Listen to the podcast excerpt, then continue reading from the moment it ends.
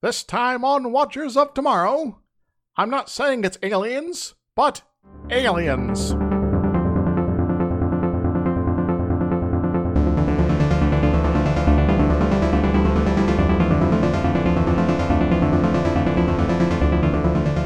Hello, everyone. Welcome to Watchers of Tomorrow, the sci fi review comedy something podcast. I don't know why I said comedy. I think we're funny, but I don't know. Uh, I'm, I'm pretty funny. You're pretty funny too. Yeah, you're pretty funny. I have a dry, self deprecating humor.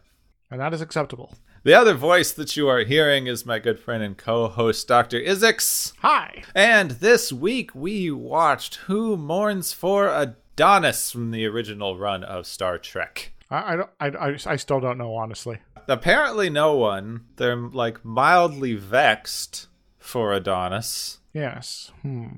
Well, I guess there is some, uh, you know, maybe twisting of the, the term Adonis. Maybe not like the, you know, you know, mythological version, but if you, you know, translate that to be, you know, like the gods in general, which is apparently like a Hebrew sort of uh, version of it, uh, then it means like who's mourning for the gods. In which case, well, we do kind of find out then. Yes, the the title taken loosely from a Percy Shelley poem, and yes, it does kind of tra- just translate as sort of like "Who mourns for the gods," which is no one apparently. Yeah, no one of importance anyway. this episode is co-written by Gilbert Ralston, who wrote some other episodes, also wrote for many contemporary TV shows like Wild Wild West, I Spy, etc. Hmm, groovy. Also written by Gene L. Coon, who's showing up again. Might explain why the dialogue's not horrible in this one. Yeah, I was gonna say, you know, maybe, maybe there's some you know, some magic in this one. We only have two notable guest stars in this episode. There's there's a few random lieutenants le- running around. Yeah, like uh, Mr. Kyle and um, that other person. but the main cast we have Michael Forest playing Apollo. Mm-hmm. And just Apollo, like the Greek god Apollo, not not like Apollo Creed, not like a you know Apollo Moon guy, just Apollo. Yeah, Apollo last name not specified. Apparently, he's like still acting. So yeah, yeah, he still does voice acting uh, mostly now. He actually reprised his role as Apollo on a fan web series, the uh, Star Trek Continues. Oh yeah, I should check that out at some point. He does a lot of American anime dubs and was the voice of something called Prince Olympus on Power Rangers Lightning Speed Rescue. Neat. So like I uh I have not kept up with Power Rangers since the mid 90s, but I understand they still go. yes, they, they they go and they have light speed and they're they're rescuing and they're they're they're seven samurai of something I don't know. Power Rangers 37 Ronin. we also are guest starring Leslie Parrish as Lieutenant Carolyn Palamas, which is such an awkward last name. I'm I'm not sure what that is. Maybe Greek? Maybe that would be thematic. Yes. She also had many uh, contemporary credits in the 60s and 70s, also on Wild Wild West and My Three Sons and Man from Uncle. Uh, she was also in Hogan's Heroes. Oh, yeah. That was such a bad show. you know what's funny? World War II POWs. Yeah, it's just wacky hijinks all over the place, man. Ugh. This is another episode where Kirk fights God. Yep, got got to punch God occasionally. Otherwise, mm-hmm. you're not man enough, I guess. Not a manly man. Be a man. if we start singing Disney, we are going to get sued. Oh, oh, okay. I'll, I'll try to tone it down then. We can do a lot of things, but singing Disney always gets you in trouble. Um, can I Weird Al it? Just learned this. You can Weird Al it if it is directly parodying the like contextual nature of the song itself. Otherwise, you're just using the tune for an unrelated thing and it's not protected under fair use. I get it. Because then you're making a parody of that song, not just like, well, I'm making a joke about like eating pies or something. you can't, yeah, you couldn't sing about pies. You could rearrange the lyrics to make it a critique of toxic masculinity based on the perceptions of manhood that are presented through that song. Note to self: make this a project. Anyway, we're diverging quite a bit. Yeah, we are. oh, it's late and I'm tired, and I was in a weird mood when I wrote this, so this is going to be interesting. Right, I, I enjoy weird, mood, weird, weird moods. They often end up resulting in some rather creative decisions. Okay, we may as well just jump in here. So we start in space. Yes, the Enterprise is surveying a system which is apparently unusually lacking in intelligent life. I guess there's not many planets in the universe that don't have intelligent life in Star Trek. I mean, it seems. Yeah. Based on everything we see in this show and later shows, it seems there are very few planets that do not support intelligent life. Very suspicious. Then, then what about the Fermi paradox? Oh God! Uh, there, there is no paradox in the universe of Star Trek. We have been being visited by aliens since prehistoric times, as revealed in Star Trek Voyager. Yes. There is no paradox. Yeah, and kind of in this episode too, but I'm getting ahead of ourselves. We are introduced to this week's lieutenant, who is named Carolyn Palamas. She is an expert in archaeology and ancient civilizations, which will come in handy later. yeah, so you know, it's good you have random historians on board sometimes.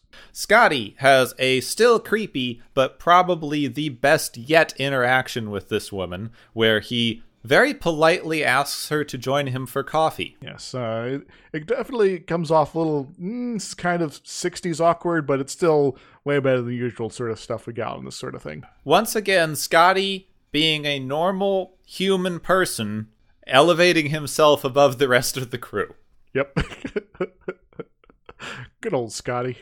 You know, yeah, by modern standards, this seems a little awkward and forceful. By those sta- by the standards of the time they were writing this, this is like the most polite thing in the universe. You know, maybe they are thinking it's like, well, he's like non-American, so we have to write him differently. Hmm.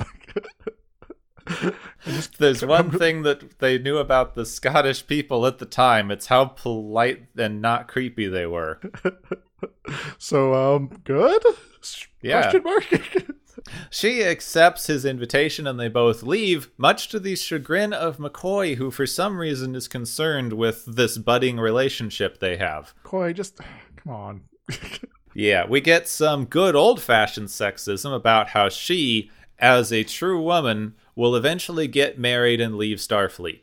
you know, because men don't do that too. No, And that, never. and that's just everyone's every, every, everyone's destiny is to be a man and stay in Starfleet forever, or be a woman and leave. Flunk him out or marry him off. Yeah, and uh, or or you you have the uh, the like the uh, the one episode uh, you know way, ways back where uh, you you get married on the ship or you're about to get married and then your your spouse dies and then yeah Well, it's a good thing, too, otherwise, she would have had to retire, apparently. oh yeah man this show's weird After this wonderful exchange, the Enterprise begins scanning the planet called Pollux 4, which is an M type planet with no life forms, except for all of the life forms that are there, so I don't know what they mean by life forms. um Because there's definitely plants and animals if it has an oxygen nitrogen atmosphere. well, maybe they don't think plants are alive and they just didn't I notice the animals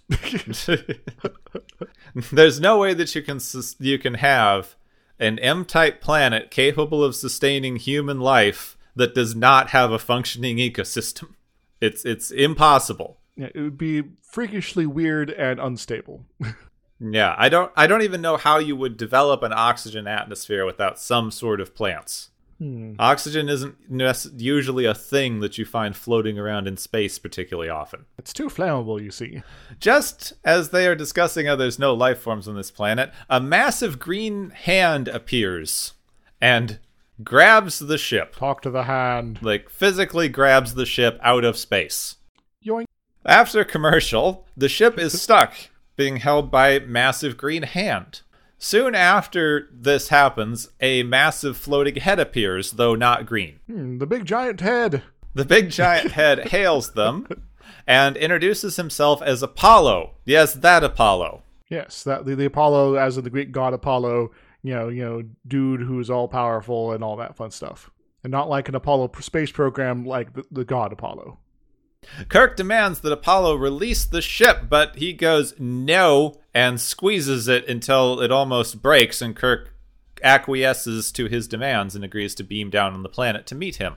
all right, you're gonna crush us, or we go down and say hello. I guess we'll go say hello. Also, I'm not writing this down because it's just awkward, but everything Apollo says is in this weird, like, old timey English speak. Yes, very uh, attempting to be Shakespearean, but not quite, and it's really verbose. Like before he crushes the ship, he says, "Lest you, lest you defy me, and I close my hand thus."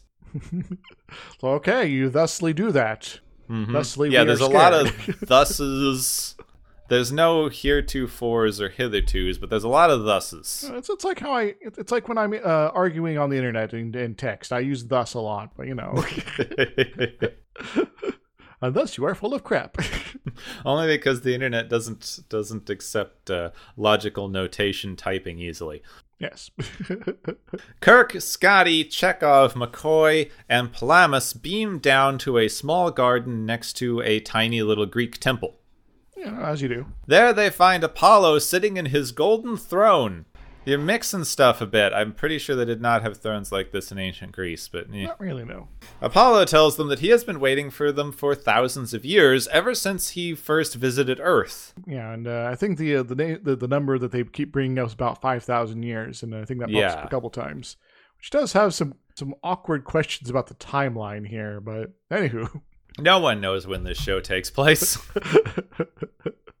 Apollo also takes this opportunity to hit on Palamas, which Scotty doesn't like very much. Well, yeah, you know, Scotty's you're you're not quite there, Scotty, to be justifying this kind of outrage, but yeah, you like just asked her out for coffee. Excuse me, might be better better thing as opposed to how he re- sort of reacts here. Kirk impatiently asks what Apollo wants, and he says that he's been waiting for them to arrive so that they could stay and worship him forever, just as their ancestors did. And also, I disabled your communicators and transporters, so you're stuck now. Kirk refuses this because he's the only one who's going to get worshipped around here. Damn it. Apollo then decides to show his godlike powers by growing, you know, giant man style to the size of the temple becomes huge and large. Back on the ship, Spock is working his hardest to establish communication, and they have not accomplished anything. That is your ship update for the minute. And uh, Uhura mentioned something about jammed frequencies, you know, and uh, there's energy reserves and get those ready, etc., etc. But it's not a whole lot going on. Big Apollo gets tired and disappears. As you do. Once you become huge and large, it does kind of take a lot out of you. Now alone, the landing party takes stock of their situation. Palamas gives us a rundown on Apollo, who is the brother of Artemis and son of Zeus, just like every Greek god minus Aphrodite. Yep. you know, are you God? Yes. Are you Zeus? No. Then you're probably the son of Zeus. McCoy scanned Apollo, and he appears to be pretty much human. Except for like a weird extra organ that we find out about later, but I figured I'd mention it here because I don't have time for this weird, slow reveal junk. Yeah, I think he like sort of mentions something, you know, a reference to it real quick, but it's kind of very easy to miss. And Kirk sends Chekov and Scotty off to look for the power generator that they believe Apollo must need to do all of his cool little magic tricks. Some sort of ambient field. And then he starts on his ancient aliens theories about how maybe this really is the god Apollo from history.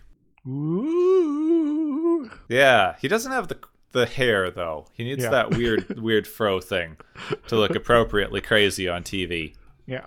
Apollo reappears and immediately starts demanding they worship him and give him tribute in exchange for living there with him in what he calls paradise, but is apparently some sort of servitude. Yeah, so so you want us to worship you and like give you stuff, but we don't really have anything. Also, you haven't really provided us anything other than trapping us here. Yeah, basically. So What's in it for us? Apollo threatens them a bit, hits on Palamas a bit more. Scotty gets really bothered by this and draws his phaser, but Apollo lightning zaps it. Ouchies. Chekov also tries to pull his phaser, but apparently his just stopped working. He didn't have to get lightning zapped. Yeah, they're all like fused and things like that. They just don't work anymore. I guess Apollo realized, hmm, oh, this is a weapon. I should probably zap that, and while I'm at it, just kind of disable the rest real quick. Apollo goes, haha, your toys will no longer work. Also, I need to creepily change your clothes, miss. And mm. he turns Palamas's uniform into this very impractically revealing pink toga looking thing. Yeah, it's very much Star Trek original series sexy outfit. This is like the third or fourth time that some sort of all powerful alien has decided to magically change the clothes of one of the women around him. This is kind of a, a, a trope they keep coming back to, and it's a little weird. But also, every single time it happens, the woman goes, This is way prettier than what I used to be wearing. So I'm going to be happy with this, or I'm going to change into it, or whatever, you know? There's never a like, holy, you, you just changed my clothes. That's not cool. It's just, oh my God, look pretty. Because apparently we have to believe that women are only in it for the fashion, I guess. That's why the miniskirts. Yeah. Hmm. Apollo moves to take Palamas with him. Scotty again gets really angry and objects, and then with a casual toss, Apollo throws him across the square before vanishing with Palamas. So apparently he has uh, powerful backhand powers and vanishing. McCoy reports that Scotty is just stunned, but he's very worried about Palamas since Apollo just, you know, has these weird mood swings, and if she ticks him off, he's just going to, like, kill her out of hand, probably. So, uh, in other words, they're all kind of doomed, but right now she's more doomed than the rest of them potentially. Kirk gets annoyed with Scotty for continuously trying to get himself killed for no reason. Yeah, uh, Scotty, you're usually so good, but you're you're kind of losing it here. Kirk says that Apollo can't be a god, but if he did come to ancient Earth, all of the simple farmers and whatnot would have no choice but to think of him as a god. Look at all these powers. You know, uh, that whole uh, adage about, uh, you know, uh, you know, sufficiently advanced technology and all that. Back on the bridge, the crew is trying to turn the tractor beam around so it'll push on stuff. It doesn't really work. They don't get free of the big hand. The hand's like a force field, not really something matter that they can interact with. So This is just a fun little aside that someone mentioned a long time ago. But like in this episode, they turn the tractor beam into a repulsor beam by like hitting a switch. Yep. In like the second episode of Next Generation, it takes them half the episode and a genius kid to change the tractor beam into a repulsor beam. So, maybe like after this point, uh, they like came up with some like ridiculous like uh, safety measures in order to discourage people from making into a repulsor beam. Or maybe there's some sort of like legal reason they're not supposed to have repulsor beams, Uh, and so they just make it really hard to uh, to you know, change the setting. While back, yes, the Treaty of the Repulsor Beam incident. yeah, yeah, you know, maybe like the part of the peace treaty with the Klingons was, you know, the Federation can't use repulsor beams anymore. Sulu finds a power source in the planet but can't pinpoint it yet. But they do have readings on the landing party. This has been your ship update. Now back to our regularly scheduled sexism. yep. Palamas and Apollo are talking in a forest. She asks about the Greek gods and what happened to the rest of them. And he goes on this long story about how they lived on Earth for a while, but then the humans kind of moved on and stopped worshipping them, and gods can't really live without love and admiration, and they all kind of faded into the wind. They all became dust on the wind, like sands in an hourglass. These are the days of our lives. Unlike all the other gods, he just knew that if he waited long enough, humans would one day come to the stars and find him again. I guess that he that ended up being true. The the problem is he had some assumptions about humans still wanting to worship him. Yeah, I'm not sure the logic here. Humans grew tired of us. I'm going to leave and wait for them to come back, and then they'll totally want to worship me again. Yeah, because they'll be missing having to worship me. Yeah, seems to be the logic. He also explains how years and years ago gods used to take mortal mates and then they both kiss, but at least this time it seems a little more consensual than a lot of other ones on this show, so I'll give it to him. How quickly this love story is moving is is pretty quick. Yeah, a little quick, but he is a god, I suppose. Yeah, maybe he has like pheromones. Back at the temple, Chekov is reading a large energy field, but he also can't track down the source. Seems everything around here is probably radioactive. Oh no, we're gonna die. They theorize that Apollo's extra organ might let him channel energy around like an electric eel. Cool. Yeah, and that's what gives him all of his cool god powers. This doesn't make much evolutionary sense, but okay. No, it doesn't. But if they could only find this power source and destroy it, they might be able to, you know, take out Apollo's powers. But then Apollo reappears. Scotty gets mad at him again because this time he didn't bring back Lieutenant Palamas. Apollo lightning bolts him, gets tired, and then disappears immediately. lightning bolt, lightning bolt, lightning bolt. Oh, I'm done. I'm out. Later, guys. I'll see you at the uh, the the the uh, food tent. They notice that Apollo keeps getting tired and disappearing. And Kirk recalls that in ancient Greek myths, the gods would need to rest after expending energy. Which I, which ones? Like which myth is this? Because I don't remember that one. Neither do I. Um, anytime that sort of like was maybe implied, I'd guess uh, I always had the impression that it'd be more of a yeah, the god just was finished doing whatever they're doing, so they're gonna go home and hang out there. I don't know. I, I don't think I've heard a story of like, and then Zeus threw the mighty lightning bolt and had to have a lie down. yeah, yeah, I don't remember that one, so no. That if Apollo is one of the actual Greek gods, he may also have these restrictions on using his power. So if that we can just make him attack us again, we can all jump him. McCoy points out that that's a really dumb plan and is going to get one of them killed. But Kirk Probably. says, "Yeah, but not all of us." Ho ho! Back on the bridge again, Uhura is working on the communication board. Spock has a new plan to break free of the field, but also like open holes in it so that they can communicate. Uh, but they haven't done that yet. They're still working on it. They're you know they're having to zap things and solder things and do a bunch of differential equations. Basically, I mean, he does just hand the guy a giant board full of math and goes, "Do this." Solve these equations and get back to me with you you know, and you'll get graded on your assignment. Back at the temple, we have Apollo reappearing, this time with Palamas. So Scotty calms down for a minute because he doesn't attack him immediately this time. Mm-hmm. Kirk gets mad at Apollo for wanting them to worship him, and they all turn their backs on him and ignore him as he tells them to go forth and gather laurel leaves and sacrifice deers and such. As Greek gods do. They turn around, and apparently their plan is to stand around and just laugh at him awkwardly until he gets mad. And you know, there's there's uh, vicious mockery going on here. Yeah, it's not it's not a great plan, but okay. I guess if you just want to annoy a Greek god, this is how you do it. Apollo is just about to lightning bolt Kirk to death when Palamas suddenly jumps in front of him and convinces him to not kill any of them, which ruins Kirk's plan, and he's very upset. you, know, you sort of look at Kirk's face. He's like, "Oh God damn it!" All these women not wanting to get killed. I was about to get laser zapped to death, and that would have solved all our problems. But no, she had to go save our lives. Apollo agrees to be lenient, but tells them that they should start making plans to bring down the rest of the crew, and also you're going to have to dismantle your ship for materials. Okay, bye. oh, that sucks.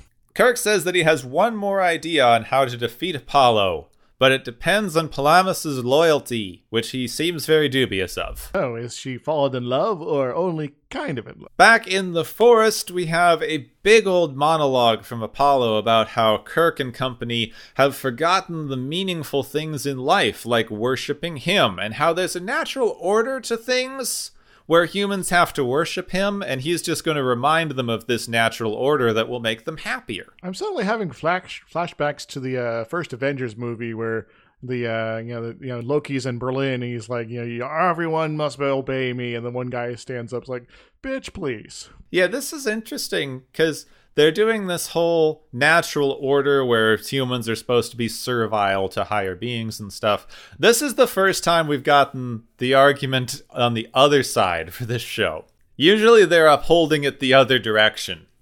A little bit, yeah. Also, he plans to make Palamas the mother of a new race of gods, and she seems pretty into this idea. Maybe she just wants to be a mom, and this is the first solid opportunity where she's going to get the chance. Maybe. I guess. Back at the temple, Palamas reappears, which is really convenient that he sent her back alone because Kirk needed to talk to her. That's very convenient of you, Apollo. Thank you.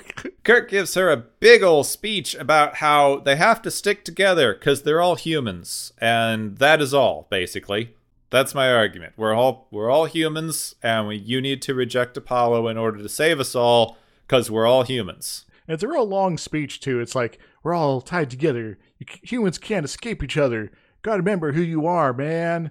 And then you know the only thing that is truly yours is other humans. Yeah, and that's like your duty, yo. Come on, follow my orders. Yeah, it is just unbearable. It's it's just awkward. It's weird and awkward, honestly. yeah, It's like feel this flesh on flesh. It's like he's dude, you just said Apollo was basically human except for like one extra organ, yeah. Uh, and this is your argument. I'm just throwing my hands up in the air. I was like, okay, Kirk, this is your play. I I know how things are going to turn out because it's a Star Trek, but come on. He orders her to reject Apollo because it is her duty to do so. Back on the ship, we've established communications. Sweet, we can actually talk to people. Hooray! Spock tells Kirk that they found the power source in the planet. It seems to be coming from the temple thing that they've been standing next to the entire time. Oh, who would imagine that? I don't know. It's like not like it's the most obvious place it could possibly be or anything. The only structure around. Kirk orders them to target the temple with the phasers, but not to fire until he tells them to. Back in the forest, Palamas tells Apollo that she is anthropologically interested in him, but of course not romantically. She was just doing that to get information because it's her job, and to, to her, he's nothing but a specimen in a jar. Fooled you. This is the thing that, like, they keep taking this bit out of context and putting it in Tumblr gifs and, like, go like, oh my god, look how awesome and strong this woman is.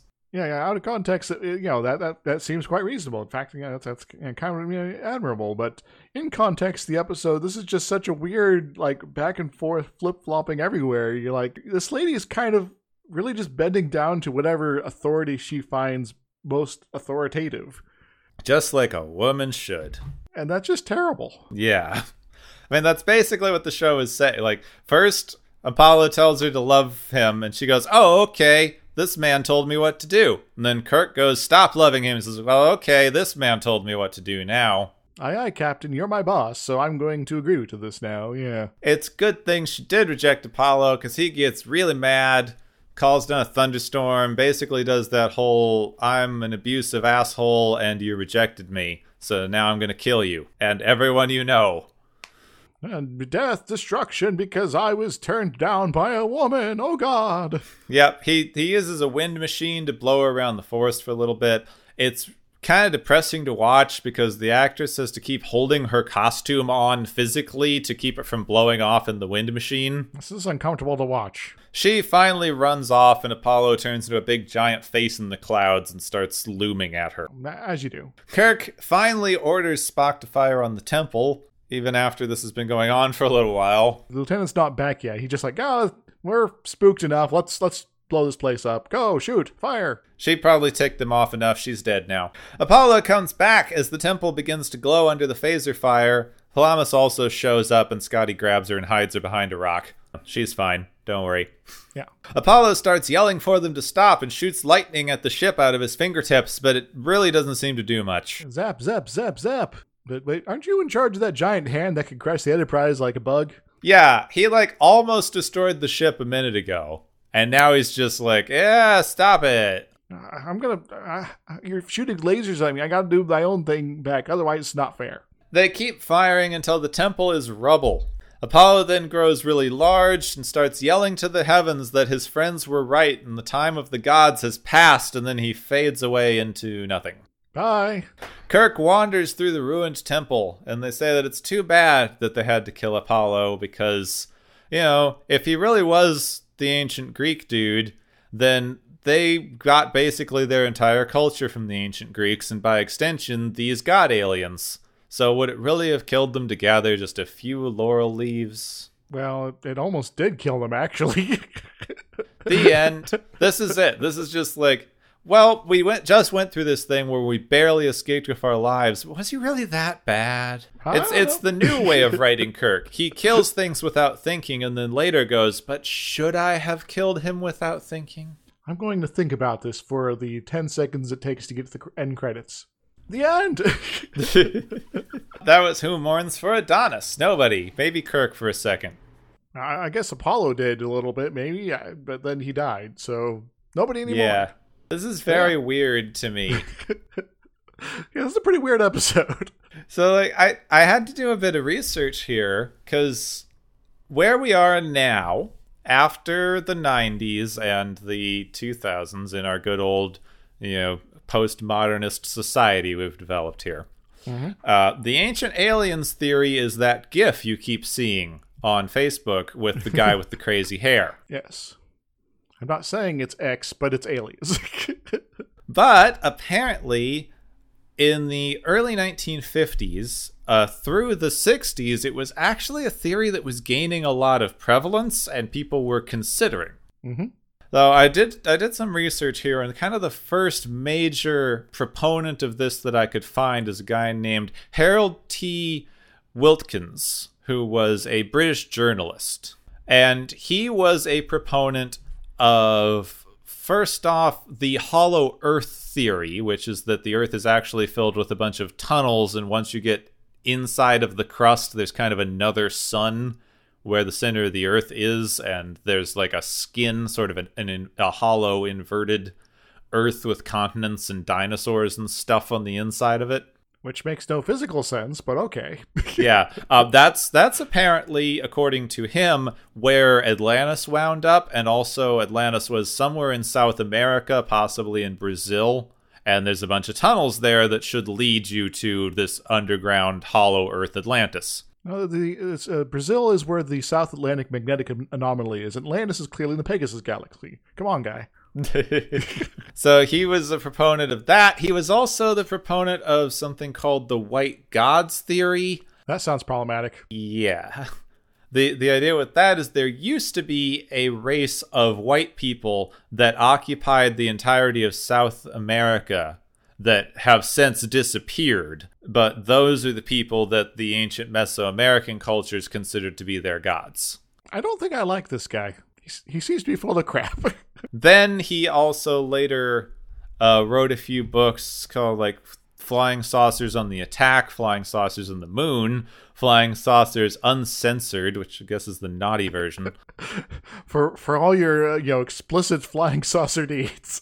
yes and that is some of the things. Uh, also, apparently, a book called uh, "Strange Mysteries of Space and Time." Uh, where he kind of talked about disappearing aircraft ships and things during the Middle Ages and medieval history, which kind of started getting the ball rolling on this uh, ancient astronauts theory. So basically, he was all about the uh, you know stuff you would find on you know shows that were uh, popular in the '90s, like uh, uh, sightings and like the X Files. Basically, all the kind of out there stuff that conspiracy theory people used to be all about, but uh, they've moved on since then. yeah, and this kind of started gaining more prevalence through his lifetime in the 50s. He died in 1960, so he was not around during the time of the Star Trek stuff. Yeah. The 1960s, it started gaining more and more relevance, especially in amongst some uh, German writers so it was actually not an unaccepted theory at the time this episode came out. Uh, it was it was considered something that should be considered, and it kind of came to this sort of head in the pop culture sense with the book Chariots of the yeah, Gods. heard about that one. It's a German book. I, I cannot read the German name, but it was originally German, got translated into English. But Erich von Däniken wrote this in the late 1960s and it became very very popular but also started academically being denounced and then into the 70s this ancient aliens astronaut theories started being denounced more and more in the academic circles until now we basically consider it this weird kind of out there crackpot thing. Yeah because uh, you know, as with a lot of stuff that kind of bubbles up like this you sort of have one or two guys that gets like half a truth and then they sort of start running with it's like okay so if this is a thing then i'm going to not really do any research on the context of what this thing is a part of or you know actual evidence out in the world i'm going to latch on to this single element and i'm going to start running with it down the rabbit hole of whatever i just kind of came up with that makes sense to me mm-hmm. and and so you build this complex web of interconnected ideas that you know you know sort of are generated by these sort of points of I'm tempted to say illogic, but it, it they're all trying to be semi self uh, self consistent, even if they're failing at being actual science. Well, that's the thing; um, they're all logically presented, but they're based on on quick assumptions and faulty premises. Yeah, so yeah, they're they're they're, un, they're not well not well found, not well grounded, and so they you know build up these you know complex you know universes of ideas, and then they you know start you know spreading these ideas and they popularize them and then people that have no connection to that world entirely start hearing about this and people start bothering them, it's like, hey, are you you're like an archaeologist, and I'm going to ask you about this nonsense here. And the, the archaeologist is like, what? No, this doesn't make any sense. What? Where are you getting this crap? And then the you know the, you know, the conspiracy theory peddler is like, oh, obviously this academic wants to hide things from you because they don't want you to know the truth. You have to go and only read my books instead. Oh yeah. The the very interesting thing that I've found with this episode is it's one of the few times that I've seen an ancient astronaut theory presented for something uh, Greek. Which I thought was kind of novel. yeah, well, g- so generally, um, as would be suggested by good old Wilkins' White Gods novels, uh, a lot of the times the ancient astronaut theories are used to kind of dismiss non white cultures. Uh, it's very, very unusual for you to get a theory like this, though. Though, of course, once it started getting popularized, people started applying it basically to everything. But it's mm-hmm. much more unusual to get it in something like Greek, Roman, or even like Persian, you get a little bit with some things like that. I guess Persian is far enough back, you get slightly more in that kind of sphere. But things that people would consider kind of the direct antecedents to like like America and the modern the modern Western cultures, you you usually don't get the aliens thing as much in there. It's a lot more with like African cultures and South American cultures and Mesoamerican cultures where you're like mm-hmm. where people are in there going like well they could not have done this. Like this culture didn't have the level of technology to build a pyramid or didn't have the level of technology to carve a stone head of this size or something. But you know the Greeks and Romans definitely had that level of technology. We don't really need to explain it with aliens. You know these guys that were coincidentally almost you know, you know our our uh, ancestors here they they knew what they're doing but these other guys in the other part of the world oh they couldn't have known anything man. And yeah there's a little bit of racism in there. Well it's the same kind of thing. I hadn't heard of the white gods theory for south america but when they first started discovering ancient African civilizations and some of the like temples that they found in the jungles down there. Uh, mm-hmm. They they basically had this whole theory of an ancient white race that existed in Africa and built up a kingdom until they were destroyed by the black Africans. Wow, that's the entire um, thing with the like King yeah. Solomon's mine and similar books. And I just, I just have to shake my head. and we we moved a little bit away from that in modern cultures but now we also we've kind of replaced the hitherto unknown white race that would have existed in places where white people could not have existed with aliens. Yeah, well, if it's not white people, it's got to be aliens. That's the only explanation other than you know people actually knew what they were doing and made these things themselves. I just I coincidentally saw this thing on a uh, on a Tumblr blog that I follow about Mesoamerican art that just had a thing that said just because white people couldn't do it doesn't mean it was aliens. I like that. So you get into a lot of weird racial stuff with the ancient astronauts theories, which is why I thought it was so odd that they chose a Greek god for this in this time period. Well, I'd say that maybe the choice uh, could have been rooted in that Greek is one of the things that the audience is more familiar with.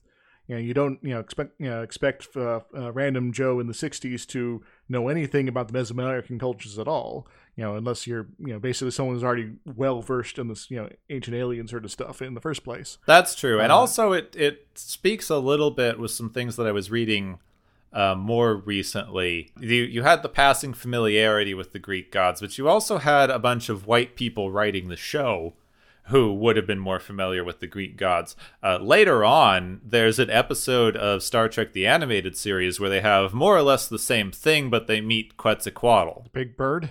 No, the big snake. Oh, yeah. Well, feathered oh, serpent. Feathered serpent, yeah. Yeah. yeah.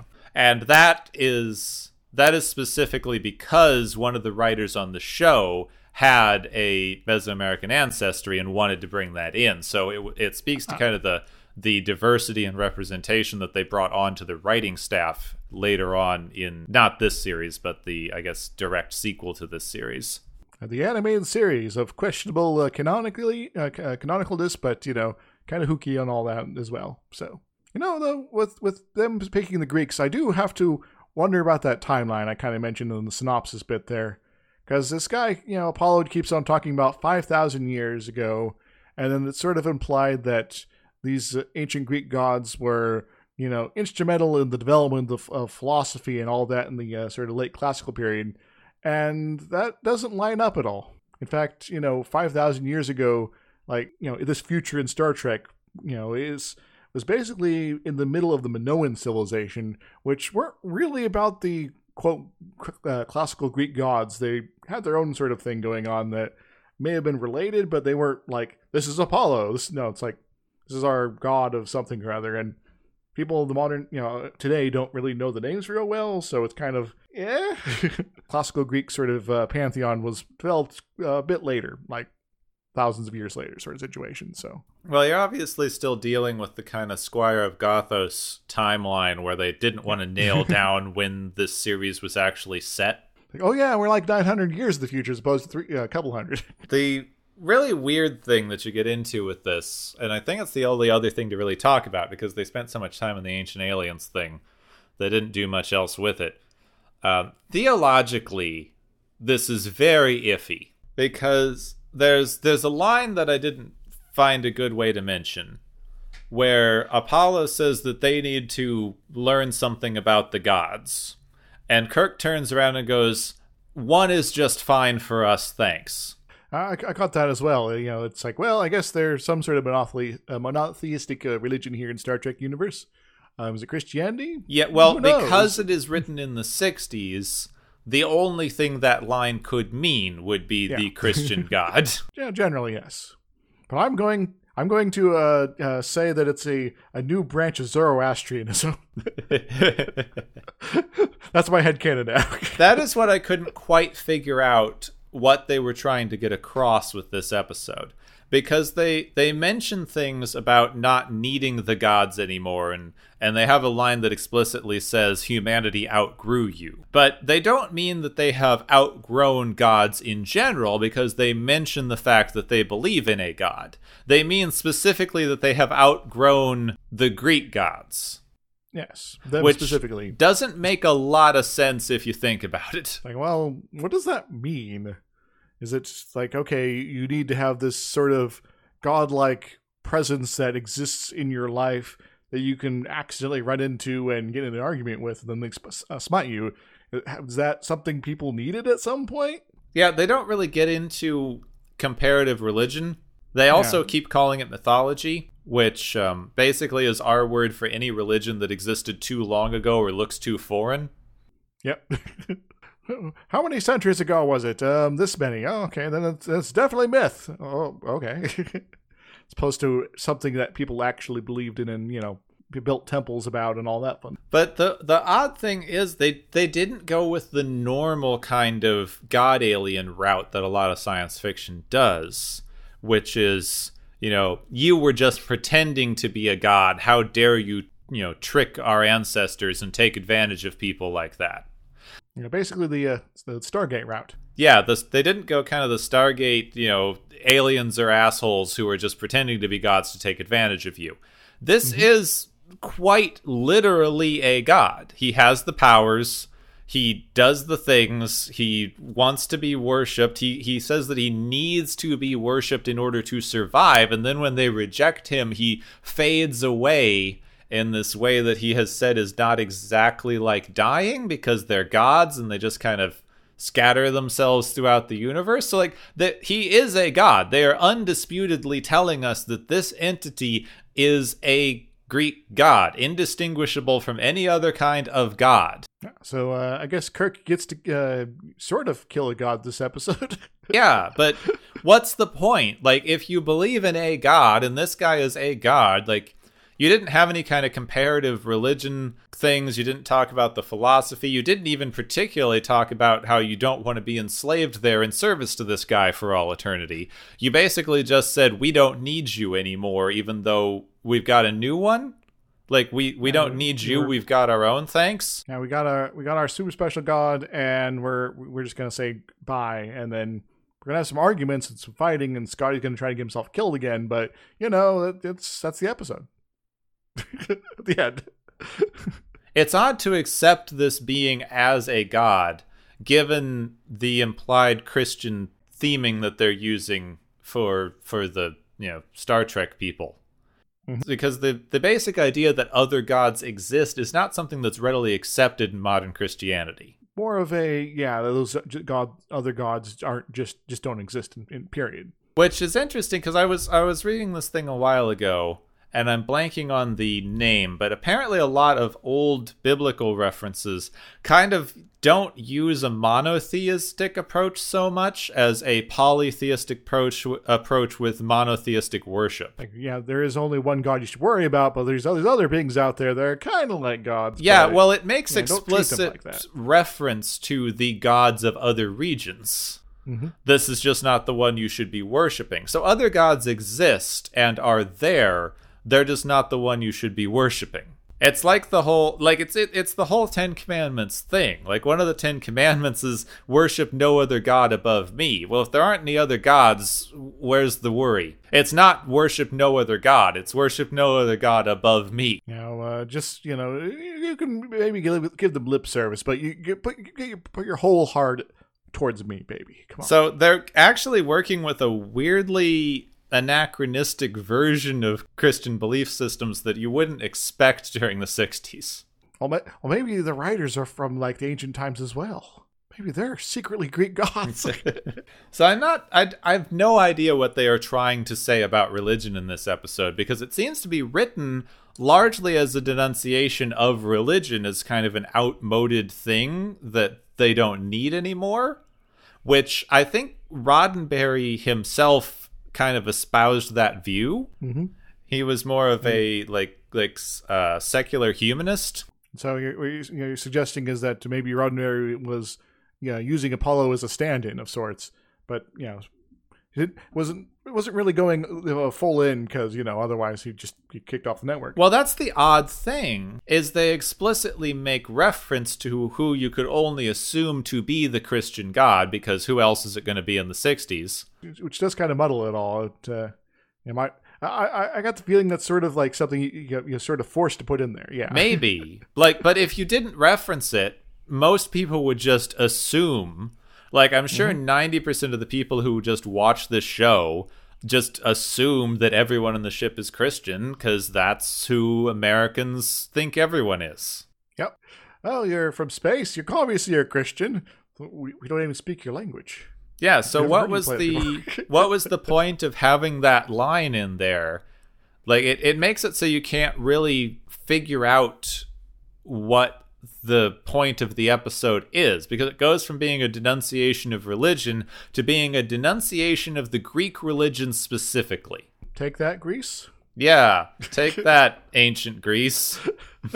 All you Apollo worshippers out there. Your ancient steps and column designs are, are, are out are out of style, man. It's all whack. You're never gonna oracle us up a, a, good good future here. they didn't go into you're just tricking us. Like they say bag of tricks a few times, but they accept his powers pretty readily. It it kind of made me think of the the probably spiritual redo of this episode, which would have been Devil's Due in uh, Next Generation with the con with the con woman devil character. Well, the devil went down to that planet. She's looking for a deed the plan to steal.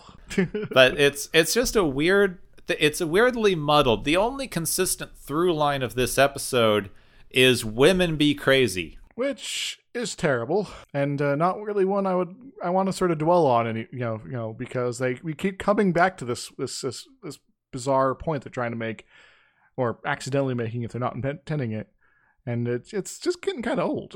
Yeah it is. The entire the entire through line of her character is she gets asked out by scotty who is then just super possessive hmm then she falls in love with Apollo out of nowhere for no particular reason, and then decides to betray Apollo out of nowhere for no particular reason. maybe Stockholm syndrome and then I don't know that gets broken uh, I have no idea Very quick turnaround. Yeah. It's just she's flighty and has emotions, and that's wrong. Well, that's depressing Do we have anything less depressing? Well, uh, I, I could go back to the, the history stuff and about the uh, the Bronze Age collapse and how that was weird, but uh, that's not. It's kind of tangential to the episode, honestly. It's a little tangential. Also, are we going to solve the Bronze Age collapse in, in the next 10 minutes of episode? Um, probably not. Did the sea people even exist? The sea people are aliens. There we go. Oh yeah, okay. So the sea people are aliens, but they're not the Apollo's aliens. They're different aliens that came to Earth, and maybe they drove. You know, were actually you know Apollo lied about why they left because the sea people drove away the Greek gods, and because they were invading and they wanted to take over the Earth's oceans and then raid the the, the countryside for reasons, and and the Greek gods didn't like that, but these sea people were able to overpower them and turn off their special organs. And so the Greek gods are like, well, we're powerless unless we leave, so let's leave and then just pretend we're leaving for other reasons. Oh, there you go. They just didn't want to talk about it. I don't know where the Egyptians are going to wind up. Yeah, uh, you know, the Egyptians, uh, they're going to build a death ray and that destroys the sea people, but the sea people get their revenge. The death ray is destroyed. Uh, it's just a whole sinks mess. into the sea, becomes Sink- Atlantis. sinks- Exactly, you know, and uh, it was, but you know, it, it was actually a, a mobile, uh, you know, like aircraft carrier with a giant death ray on board, and they sunk it. It was just, just terrible. We've we've we've strayed into Edgar Rice Burroughs territory. I don't know. I'm, I'm kind of enjoying myself here. this is completely off topic, but I was I was just reading uh, through a collection that I got, which is the uh, the Edgar Rice Burroughs Venus collection, which is a little lesser known than his Mars collection. Hmm. And in the intro to that book, they mention how the guy who is the point of view character in that book just got done going on an expedition with Tarzan to the you know hollow earth center of the world which like i did not realize that edgar rice burroughs invented the shared universe Surprise! like tarzan john carter of mars and this dude on venus all exist in the same canonical solar system nice. I was unaware of that. also apparently he has like i think he has a book series set on basically every planet in the solar system at some point or another I'll have to get onto that uh, on my own my own end here. Yeah, I love Bur- like Burroughs is such a weirdly racist author, but I love reading his stuff just for the weirdness in it. and sometimes you kind of have to, uh, you know, you know, find yourself in situations like this is half awful and half awesome. But uh, yeah, I, I, I trust you to be responsible enough to, uh, you know, take it in and not be like turned evil or awful or something like that. I, I trust you, Gepwin. Oh, if you want that, I just randomly was at a bookstore the other day. You can tell how much I have to talk about in this episode. I was at a bookstore the other day and I randomly stumbled on a Heinlein book called uh, called Oh. Farnham's Freehold, which is apparently Clear. about a guy who goes through a nuclear war which transports his nuclear war bunker into the future where everyone is dead except that black Africans have taken over the world because no one bothered to bomb Africa. Lucky them, I guess. But you can probably anticipate how well Heinlein writes about black people. Yeah, like this is an okay base concept, but given its Heinlein, yeah, I know. Yeah. So one of my you know, personal goals in uh, writing science fiction is to write better science fiction that doesn't go down those you know awful uh, you know avenues that a lot of the older classical writers did. I, I try to uh, you know make you know good things like you know seem normal and awesome, and terrible things actually seem you know terrible. So Well, it seems like an odd direction for science fiction, but good luck. yeah, what do you mean good things are good and terrible things are terrible? What? That doesn't make any sense. What kind of science fiction are you writing? Well, uh, uh, honestly, uh, it's uh, you know hard sci-fi political thrillers, but you know. I feel like it's we've we've strayed. oh, Again. certainly, we, we've certainly straight. Straight, I, you know, I've been sort of also glancing around some of the uh, the you know the trivia the rundowns here, um, and you know some of these are kind of interesting, but not I guess jumping out at me. Like this episode, like shows up in X Men Apocalypse, like in the background or something like that. Yeah. I've seen it pop up. This is one of the ones I was more familiar with in general. It's a fairly famous episode. I don't think I've actually seen this one before, honestly. Yeah, I don't think I've seen it per se, but I've seen enough of it. It gets referenced a lot. All right, I feel like we're running out of steam Yeah. here. So, So, so shall I move on to the uh, the, the game show? yes, apparently it's time for the galaxy's favorite game show.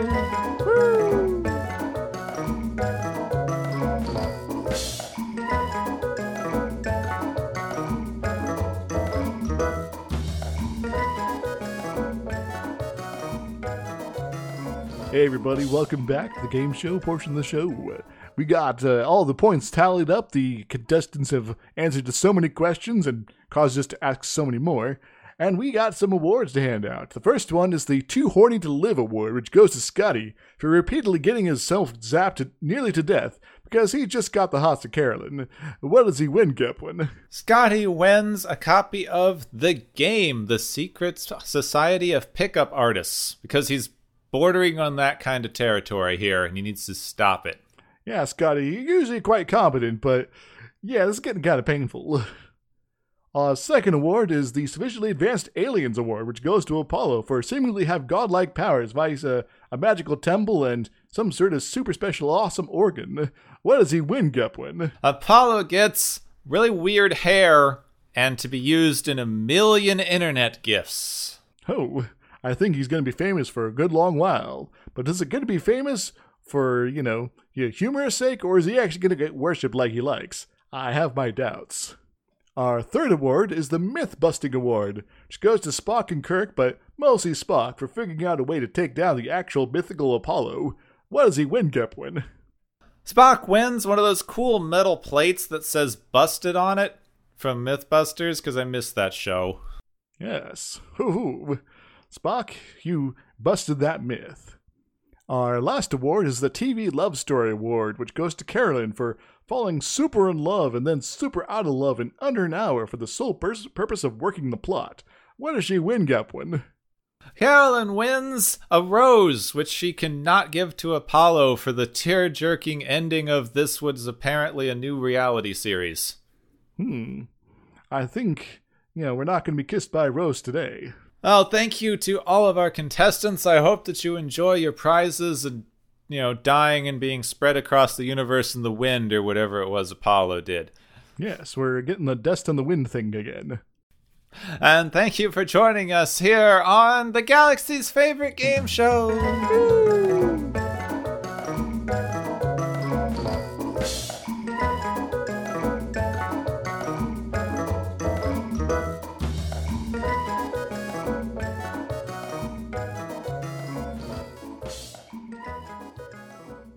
Next week, I do not remember this episode even a little. Hmm. Something about computers, right? Next episode is called The Changeling? Yes. But does not involve Odo. No, it doesn't involve Odo or changelings as like I understand them from like uh like Celtic mythology. Mm-hmm. Uh it apparently involves a space probe. Yes, a a an ancient space probe that does weird stuff and wants to talk to its creator. I'm suddenly having flashbacks to a some sort of motion picture. Uh, I feel like this d- did they just reuse this concept for the first movie? I think we're gonna find out. Yeah, it's very odd. I don't I'm reading the the like synopsis and I still don't know what was going on. Like I don't get it. Yeah. This I don't I'm not looking forward to this. well, maybe we'll get lucky. You know, sometimes we do. Oh well. Well well hopefully we will have more to talk about and less sexism Fingers crossed. on the changeling, which we will cover next week on Watchers of Tomorrow. Next time on Watchers of Tomorrow, we meet V'ger's cousin.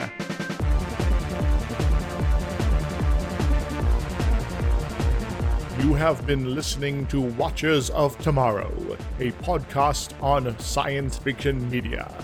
Find and follow Watchers of Tomorrow on Podbean, YouTube, Spotify, iTunes, Google Play, Stitcher, Pocket Cast, Spreaker, Digital Podcast, and perhaps many more to come. If you enjoy our podcast, make sure to subscribe for more. and where possible, make sure to rate your experience or leave us a review. You may find Gepwin on youtube.com slash Gepwin and Twitter at Gepwin. You may find me, Dr. Izixs, on youtube.com slash Dr. Izixs and Twitter at IzixsLP. Music is Waveform and Mori's Principle, both by DRKRN. You can also check out the Watchers of Tomorrow Discord channel. Make sure to share the experience with your friends, family, enemies, and alien overlords. If you feel you are suffering from transporter syndrome, please be aware that the next time you step off the transporter, that you, that is now, no longer exists.